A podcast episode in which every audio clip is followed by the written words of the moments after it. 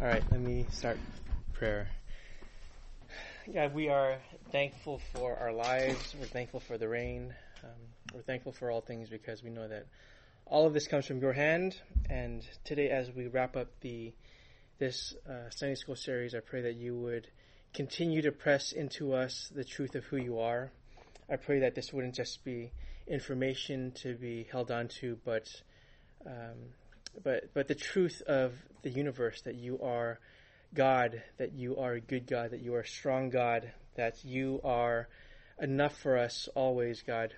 And uh, so we pray that the reading of the scripture today, that the communication that I share, that the listening, that this would all be worship because you are worth it. So we pray this. We give the next 40 minutes to you. We pray this in Jesus' name. Amen. All right. So thank you guys for coming in the rain. The this is the final lesson of our incommunicable attributes of God series. So, um, what are the incommunicable attributes of God? What does it mean that these attributes are incommunicable?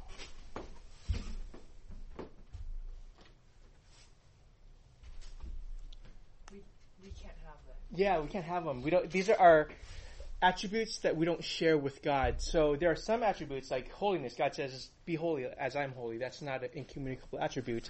God says, "Be good or kind." Um, these are attributes that we can have. But then the root word again is uh, commune. So if you are, if you live on a commune, if you live in community, there is something that's shared, right? So when we say that these are incommunicable, these are attributes that are not shared between us and God. So we talked about how God is incomprehensible, how God is um, self-existent, self-sufficient, how God is. Uh, I think there there have been 10, 10 of these, nine of these lessons. Um, so let me kind of start off or quick review of uh, this series, which is that God is completely other than us. He is not just he's not a better version of us. He's not like the best possible version that we can think of of a human being. God is completely other. Everything that God is is. Uh, if God did not reveal that to us, we would not be able to even comprehend God. One of the lessons that Michael taught was the incomprehensibility of God. We, we just can't even wrap our heads around it. So, uh, today we're going to talk about the power of God, the the all powerful, the almightiness of God.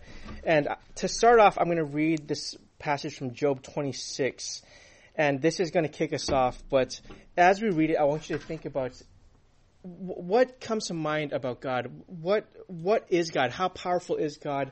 As we read through this description that Job has of God. So from Job 26. How have you helped him who has no power? How you, I'm sorry, let me start over again. How you have helped him who has no power. How you have saved the arm that has no strength. So immediately we get this image of strength and power or the lack of strength and power for those who are not God. How you have counseled him who has no wisdom and plentifully declared sound knowledge. With whose help have you uttered words and whose breath has come out from you? The dead tremble under the waters and their inhabitants. Sheol is naked before God, and Abaddon has no covering. He stretches out the north over the void and hangs the earth on nothing. So think of this image of God just like the, the earth is like a small Christmas ornament just hung out in space. This is the image that Job is giving us. He binds up the waters in his thick clouds, and the cloud is not split open under them. He covers the face of the full moon and spreads over it his cloud. He has inscribed a circle on the face of the waters at the boundary between light and darkness. There's this image of light and darkness, and God has his arm over it. He's able to somehow cover over it. There, in the, the previous verse, talks about covering the face of the moon. It's talking about these celestial beings, and God can just easily spread his hand out over them and they're completely covered in darkness. The pillars of heaven tremble and are astounded at his rebuke. If you guys have ever studied astrology, uh, not astrology, astronomy, uh, you know how huge the universe is. What we know now is 13.1 billion light years across, and every scientist will say that, either the universe is expanding or it's way bigger than we can even imagine. The the instruments that we have to measure the universe, they cannot come close to fully capturing how big the universe is. And here it says that everything that in a, in a metaphorical sense, everything that holds up the universe, they're trembling in the presence of God. They're astounded at his rebuke. By his power, he stilled the sea. By his understanding, he shattered Rahab. By his wind, the heavens were made fair. His hand pierced the fleeing serpent. Behold, these are but the outskirts of his ways. And how small a whisper do we hear of him. But the thunder of his power, who can understand? in other versions of the Bible, other uh, like NIV, uh, verse 14 says, "Behold, these are but the fringes of His ways." Imagine that God is wearing a garment, and there's there's the, the there's just like the fringe of His of His what He's wearing. This is all we understand of God.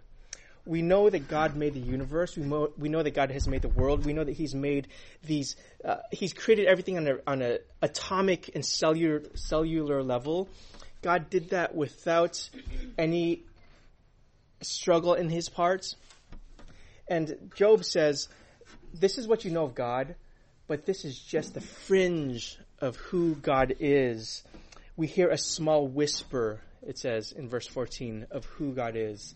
This is how big and huge God is. And the best thing that we can do is to understand our smallness in relation to God. And if we understand that, then everything it, it, it, our center of gravity, our everything that we revolve our life around, that completely changes if we understand that not only is God a good God, but He is a powerful, huge, gigantic God that we cannot even fathom. So we could spend just the rest of the class sitting in silence and meditating on that, and we might scratch the tiniest surface of that. But we're going to press on. We are going to explore the strength of God. So, the potence, the omnipotence of God. I have it defined here. Omni, all, potence from the Latin word meaning powerful or mighty. So when we say that God is omnipotent, we, are saying that He is almighty. He's all powerful. Every bit of strength belongs to God. Uh, I'm going to have, uh, can I have you two uh, recently married couple, can I have you read Genesis 18 um, and Jeremiah 32? Every other word. While you're holding hands. Uh, if anything too difficult is anything too difficult for the Lord? You have made the heavens and the earth by your great power, by your outstretched arm. Nothing is too difficult for you. All right. What is too difficult for you? This is what does this look like in real life? we can talk about the power of God in a theoretical sense, but what it really comes down to is in our own life, do we experience the power of God? When, when these writers were writing about things being, nothing being too difficult for God, what were they really thinking of? Was it just a theoretical thing? And I hope that the answer for us is no. So we're going to continue to study about the, the power of God. Um, Jesus says in Matthew 19 says, with God, all things are possible. And this should be a hopeful thing for us. So, um, actually, this is a pretty simple lesson. Um, but I'm, we're just going to read passages about how God is powerful, how He carries out His will, and um, what God can't do, and then talk about how that relates to us directly. So, um, can I have this table right here? Uh, Tracy, Jordan, Maggie, and Warren. Can I have you read uh, each one verse. Can I have a just go in a, counter, a clockwise, starting with Tracy? Whatever the Lord chooses, He does in heaven and in earth, in the seas and in all right. This talks about the sovereignty of God, the sovereignty of God, and when we talk about the sovereignty of God, we're saying that God is everything that He wants to do, He is going to carry out. So it's not for us. We think, you know, there are so many things that I wish I could do with my life um, but about 99% of those things don't happen because we don't have the resources, we don't have the time, we don't have the energy, we don't have the right relational connections to make those things happen. But God says, anything that I want to happen is going to happen. This is the sovereignty of God and the power of God. Uh, Jordan, can I have you read Isaiah, please? For the Lord of hosts has planned, and who can frustrate it? And as for his stretched out hand, who can turn it back? All right, um, along the same lines, there is nothing that man can do to stop God from doing whatever God wants to do. And uh, this can go into different areas. You could talk about, well, you know, doesn't God want everyone to be saved? And you could say, well, we can resist God's will. Um, no, uh, we could argue about that. But Isaiah says, whatever God has planned, man isn't going to be able to stop that. Uh, Maggie, can I have you read Isaiah 46? declaring the end from the beginning and from ancient times things which have not been done, saying, My purpose will be established, and I will accomplish all my good pleasure. All right, thanks. And uh, an echo of what we read earlier. And Warren, can I have you read Job 42, please? Sure. Then Job replied to the Lord, I know that you can do all things. No plan of yours can be thwarted. All right, thanks. And can I have you read uh, Daniel 4:35 as well?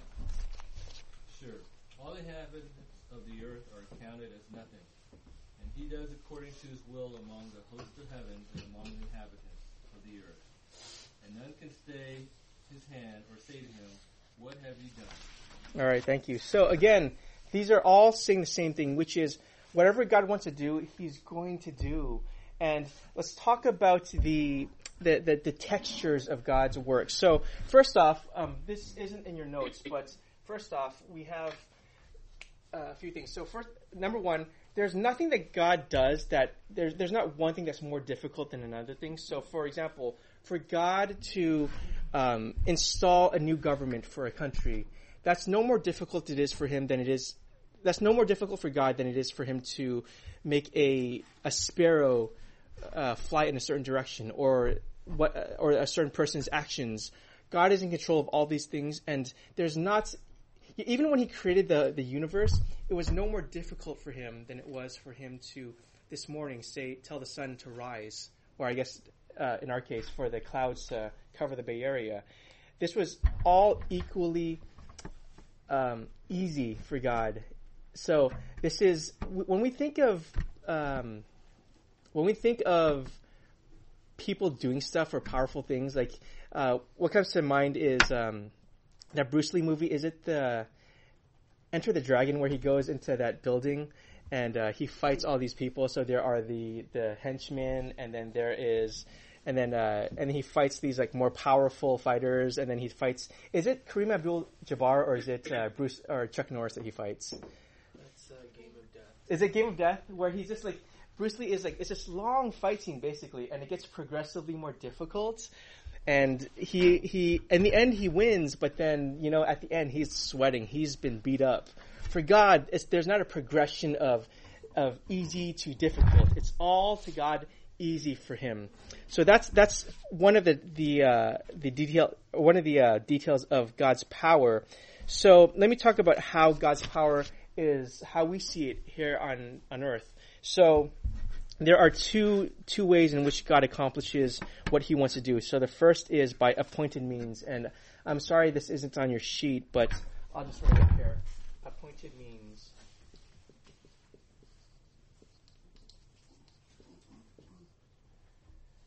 God knows who is going to be president in 2017. Um, when we elect people, or when we elect the president in a couple weeks, um, it's either going to be the Republican or the Democrats, and God has God knows who that person is, and He has planned for it to be that way. And the way that He makes that happen is through the actions of us. This is an appointed means. So He chose the the democratic process. He chose for the Americans to have a voice, and in all the for however long this ele- election cycle has been, God has said, "This is the way that I'm going to carry out my will for the United States is by appointed means." So we might call this uh, the uniform and ordered operation. We might call it uh, uh, his his uh, he's utilizing the laws of nature. So gravity is a law of nature. God uses gravity to achieve His will. God uses the law of physics to achieve if a if the Warriors are to win the championship this year. It's going to be through the means of physics uh, and of these guys working hard to practice and whatever else goes into uh, championship team. They are all going to use the appointed means. So this is the primary way in which we see God working in the world. This, another way is by, we call it divine fiat. Can anyone guess what that means? Yeah, by his, did you say order? Um, divine order. So divine order, so there are ways in which God's will is carried out naturally. There are also supernatural ways in which God carries out His will. So, for example, in Exodus, how did the how did the Israelites escape the Egyptians? Through the parting of the Red Sea. Is that something that happens normally? It's not. And all the plagues, uh, the ten plagues, these were all things that God supernaturally uh, made happen. So this is by divine fiat. Um, he uses miracles to achieve his purposes. Uh, so God is the primary mover, and then he the secondary causes are either natural or supernatural. So this is how God's power works. Um, before I go on, any questions or comments?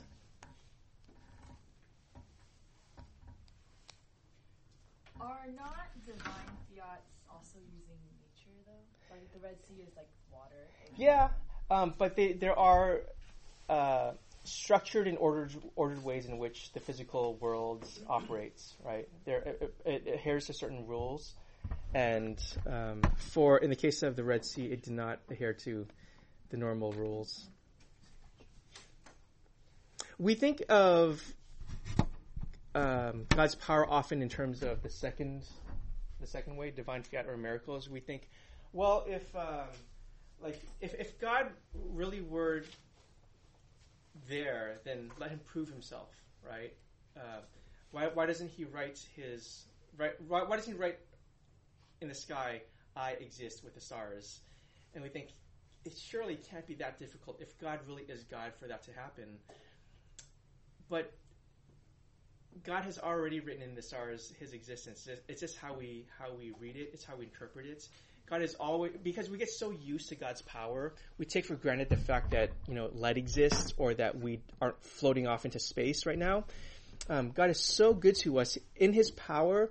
He is ordering the entire world, and we just get bored with it. We just think, eh, you know, that's just how it is. Well, who made it to be that way?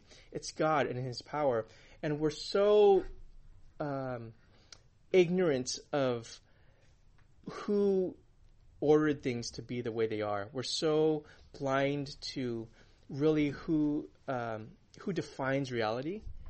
Um, even if you've been a believer for a long time, we still take things for granted, right? But God's power is always active. It's always active, and um, I'm going to tell a little story about that later.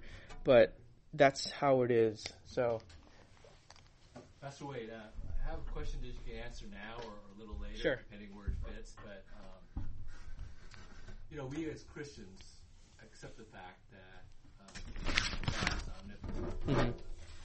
There's no doubt about it. You know, even uh, pagan gods, the, the pagans worship gods. Uh, supposedly, they also probably thought, you know, their God was omnipotent. Now, I just want to carry that a little further.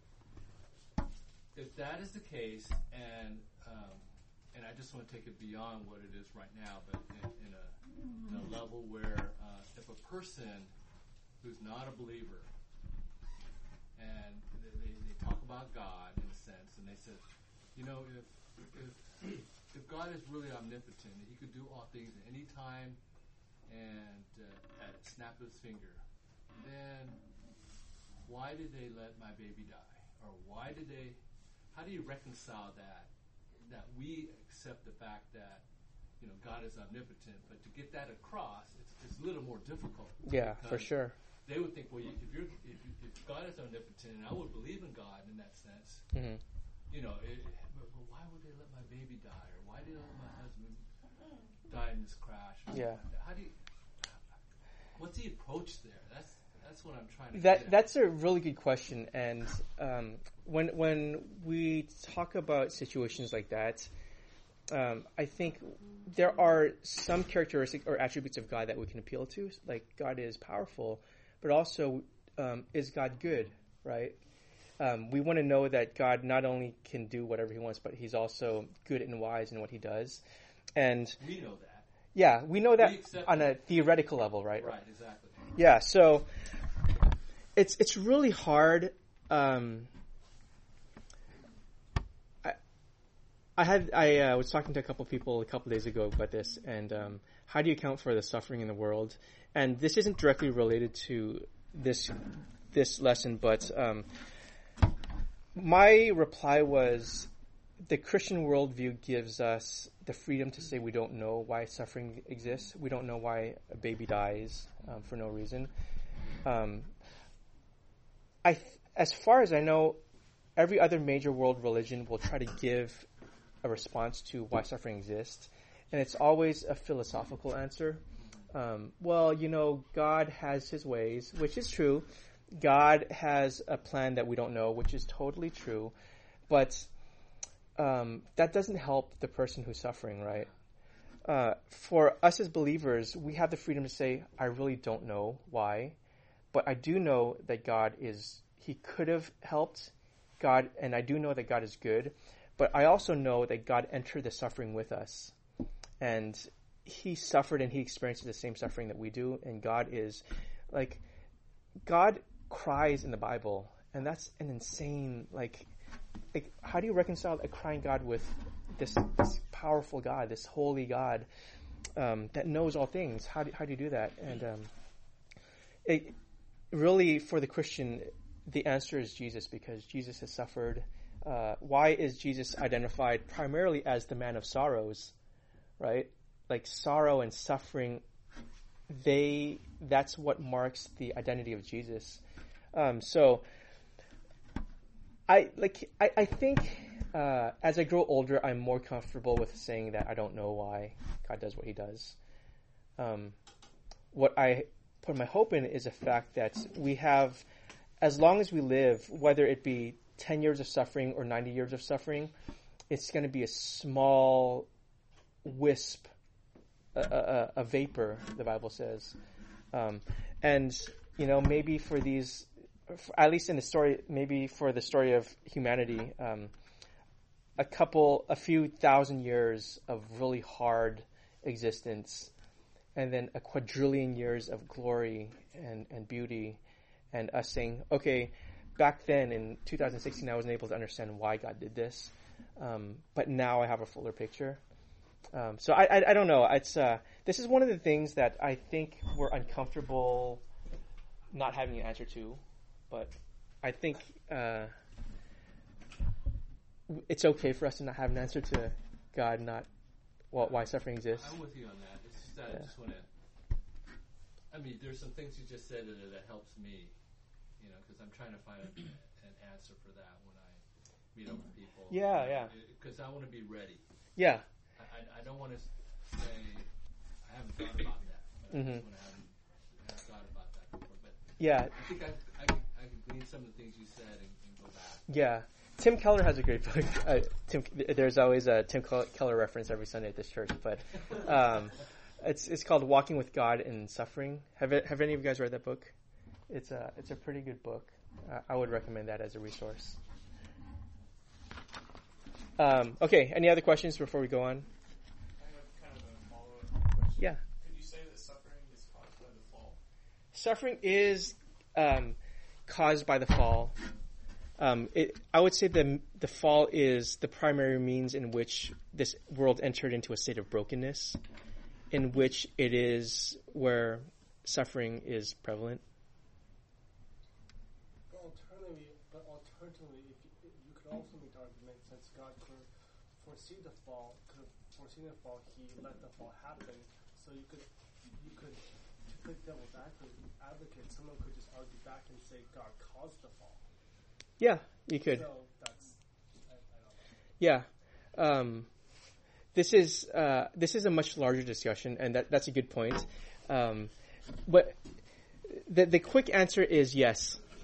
Um, God, in his as an artist, he as along with the primary colors and pastels, he also had the dark colors and the dark shadows, and it's all creating a picture that is one day going to be revealed as glorious. Um, it's a very trite answer, but it's true as well. Um, Thank you. thanks. Today we have a little bit more time for questions, so feel free. Um, let me move on to what God cannot do. So Titus, um, where did I end off? Can I have this group of guys wearing black jackets? Can I have you read? Uh, Black hair. yeah. Can I have you guys cover this? Um, taking you have. Can I have you read the first two? God, who never lies. It is impossible for God to lie. Okay, what can God not do? God cannot lie because God cannot go against what is contrary to his nature. Um, and let me talk a little bit more about that, but let me uh, continue on first. Um, Shawan, can I have you read 2 Timothy? Sure. Uh, if we are faithless, he remains faithful, for he cannot deny deny himself. All right, thanks. And um, David, can I have you read James? Let no one say when he is tempted, I am being tempted by God. For God cannot be tempted with evil, and he himself tempts no one. All right, thanks. So this people people will say, well, can God do things that's um, can he lie? Because if God can do all things, then that means that somehow in his he's able to reconcile these contradictions, right? Uh, these logical contradictions, and we say no because God will never do anything that goes against His character and His will. So if God is a good God, God is a truthful God, then we'll say no, God can't lie. Uh, we try to paint God in these negative terms, but we'll just say God is not able to do certain things, and He's not able to do evil. He's not able to tempt His people. God isn't able to uh, in Second Timothy, this is really where it ties it t- together. He's not able to deny himself. So, in the person of God, there's not some type of confusion about who He is. There's not um, a back and forth. There's not like devil and uh, angel on God's shoulder saying like, "You should do this." No, you should do this. Um, God is. This isn't something that we covered in this lesson, but there is something called the simplicity of God. The simplicity of God and um, it doesn't mean that God is easy to figure out, but it does mean that God has complete integrity and that God is who He says He is. So when we say that someone is simple, we're saying He's not a complex person. You can figure out. Um, if someone were to say that I simple, they would say, uh, Wade doesn't have these. I don't know. Christine might say this. These emotional nuances to him. He doesn't have these complicated ways of viewing the world. It's just black is black, white is white, and um, it's so uh, there's a simplicity to me, um, and not to be blasphemous, but there's also a simplicity to God, meaning that God is what you see, what what God says He is. That's what He is, and there's no shadow of doubt. In James, uh, it says, um, "There's no shadow of turning in God." Right? There's never a moment in which God wavers. There's never a moment in which God says, "I'm going to do this," and He says, "But let me just also do this on the side." Um, God is simple. You can always trust who He is because there is integrity to God's character. Uh, there's never any contradiction in who God is. So God can't do what's logically po- impossible. Um, can I have take? Can I hit you back again? First Corinthians.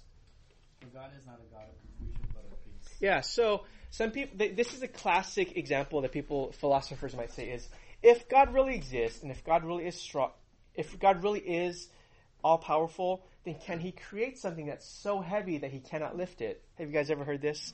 It's supposed to be some like philosophical conundrum, and um, it's not really a philosophical conundrum because it's just nonsense. Um, it, it, it, it doesn't. It's logically impossible, uh, and God has God God will God has an appointed means by which the world works, and he He's given us logic and reason and God works within logic and reason. Um, if He were to work in in supernatural ways and miracles, um, that's something different. But then, in terms of creating a type of confusion, um, if it, if the people that witness it are just they scratch their head and they go, um, that doesn't benefit me at all that you did that, uh, then it's not probably not God, uh, because when God when God carries out miracles, it's always for His good glory and for the benefit of His people, right? So God is not a God of confusion, but of peace. And Augustine he says this: the power of God is not diminished when it is said that He cannot die and cannot sin.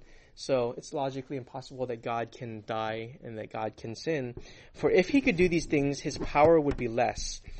A being is rightly called omnipotent from doing what he wills and not from suffering what he does not will. So that's the, that last line kind of tie, it ties it together. Um, when you say that God is omnipotent, you're not by saying that he cannot do certain things that that don't make sense or that are contradictory to his nature. Um, that's you diminish the omnipotence of God. Does that make sense? So logical impossibility and also uh, contradictory to his nature. That's these are things that God cannot do.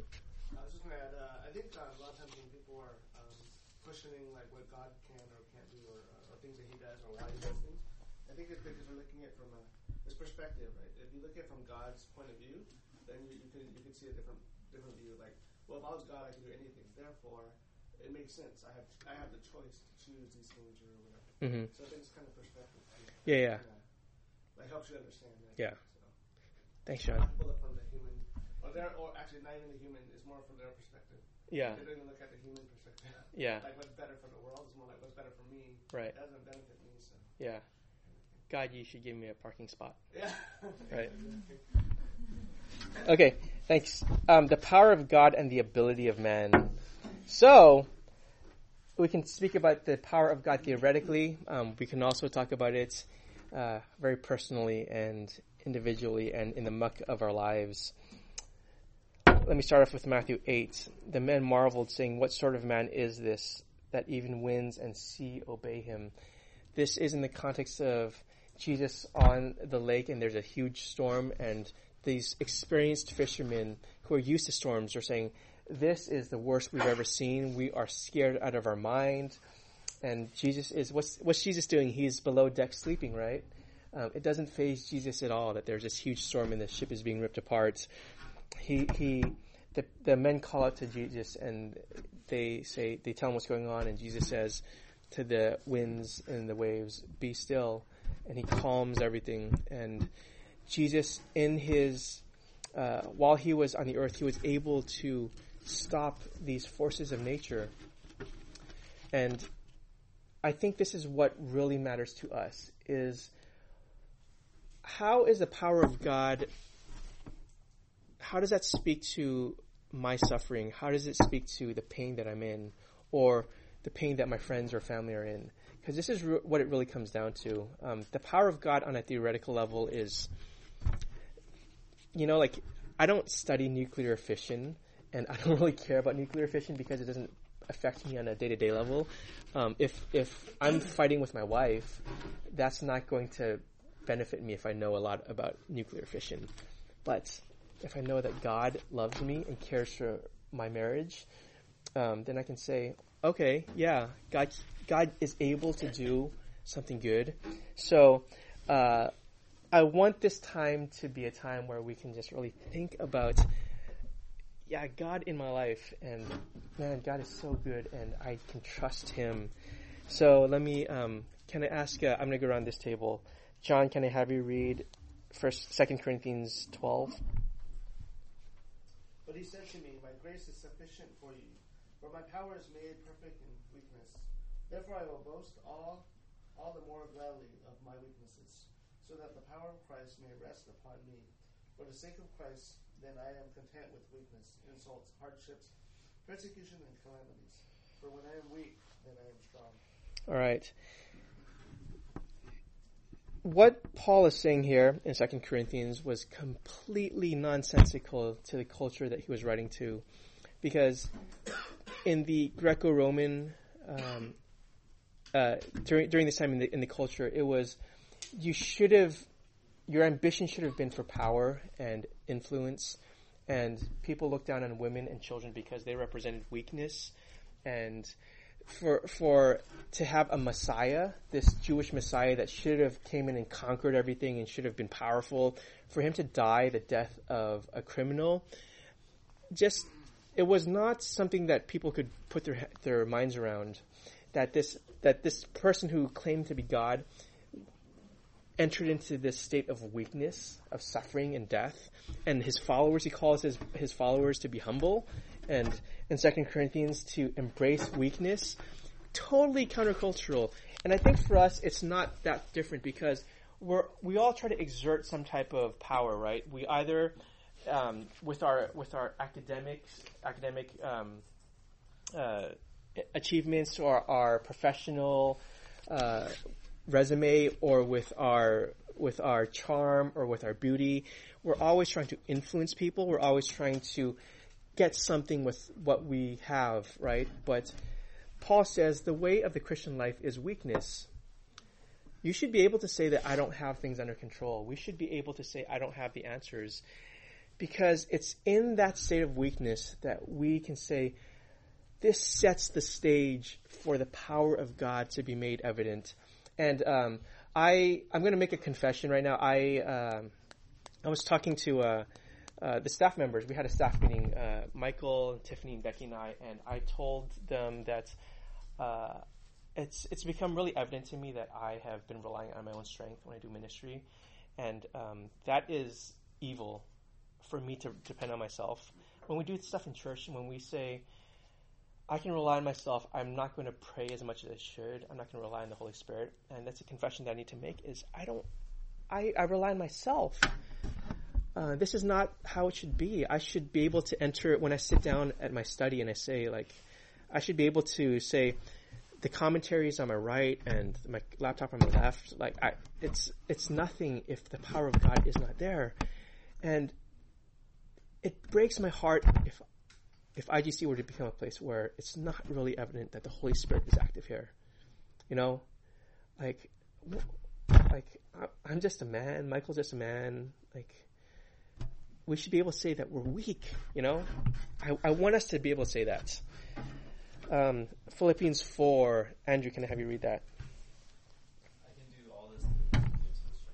All right, and um, whatever it is that we want to do, Paul is talking in the context of him um, suffering and being persecuted, and he says, but I have Christ. Again, I'm in the state of weakness, and this is where the power of God is going to be most evident. Uh, Rachel, can I have you read Ephesians 3? Now to him who is able to do immeasurably more than all we ask or imagine, according to his power that is at work within us, to him be glory in the church and in Christ Jesus throughout all generations, forever and ever. All right. Let's go back again to IGC. How how much do we ask God for? Um, a lot of times I'm content just having a decent sermon in service and the music being okay and me saying hi to some newcomers and I'm like, that's a good Sunday. And maybe it is, but is that all we expect at church on Sundays? Or is that all we expect in our lives is for us to maintain status quo and for things to go smoothly? Um, God is, He's inviting us right here to say, why don't you ask for something that's going to blow your mind? And the sin of me uh, uh, that that I have is just asking God within the confines of what I understand. I say, "Oh God, like this is. I want you to keep things going the way they are because I don't want things shaken up. I don't want to have to deal with the fallout of you bringing messy people into the church or you ruining someone someone's life or my own life um, for the sake of your glory. Um, there's what I don't want us to be complacent, you know. Uh, man, like if 20 years from now, if IGC is still where it is, if we still have the same people, if we're still, if we haven't, if we haven't uh, really gone through some hard times, then it means that the church has not grown, and it means that the power of God maybe isn't where it should be. If the spirit of him who raised Jesus from the dead dwells in you, he who raised Christ Jesus from the dead will also give life to your mortal bodies. All right, thank you. The spirit who dwells in you. Thanks. The greatest enemy of man is death, right? And the Spirit conquered death in Jesus. And this, Paul is saying in Romans 8, the Spirit is in us as well. The power of God that raises people from the dead is in us. Uh, this is we don't we don't live like that off, often. I don't live like that often. Um, but can you imagine the power of God is in us? Like if, if you really knew, like if you had the power of uh, like a nuclear generator living in you, if you knew that you could not die until God said your work here on earth is done, if you knew that the Holy Spirit, like the times when like like I'm I'm like naturally very shy and I, I force myself to talk to people, um, but uh, if you knew that what, when God put someone in front of you and he, you, you felt called to minister to that person, um, in yourself you should feel inadequate, but then if the Holy Spirit is in us, then we can go forward with confidence and it means that we can live a life that doesn't have, we don't have to be afraid of a lot of things that we're afraid of. Um, the opinions of people, our, our reputation being lost, um, our finances falling apart so be it. Um, we have the power of God. Um, I repeated Ephesians 3 here. Let me close with um, this from Ephesians 1. And this is a prayer that Paul had for the church. I pray that the eyes of your heart may be enlightened in order that you may know the hope which is called, which he has called you, the riches of his glorious inheritance in his holy people and his incomparably great power for us who believe. That power is the same as the mighty strength he exerted when he raised Christ from the dead and, ex- and seated him at his right hand in the heavenly realms, far above all rule and authority, power and dominion, and every name that is invoked, not only in the present age, but also in the one to come. And God placed all things under the feet of Jesus and appointed him to be the head over everything for the church, which is his body, the fullness of him who fill, fills everything in every way. And this is the prayer that we should have for the church as well. That our people would know the power of God. That our people would not come for a good message. That they would not come for good music. Not even for the fellowship. But when people come into IGC, they should feel something that they do not feel elsewhere. Right? And um, this is why we study God. This is why we have next week and the week after we're going to have a prayer meeting. And i'm going to change it up a little bit when i lead it. It's, it's going to be a little bit different but man we have a strong god. Uh, he can do so much more than we can imagine. And uh, yeah whatever we can think of he can do so much more than that. So let's go forward with that. And um, i hope that i hope that we, we spend the next 20 years together and we experience the power of god let me pray God, um, you're powerful. Don't let us forget that. You're more powerful than our doubts. You're more powerful than the hard hearts of the people that we encounter. And we pray that in service we would experience your power. I pray that there would be no doubt that you are active, God. For your sake, for the glory of your name, for the good of your people, I pray that you would do this. We pray this in Jesus' name. Amen. Amen. All right. Thanks, God. Guys, we have. Um, a prayer meeting next week and the week after, and then a parenting seminar here the week after that. Um,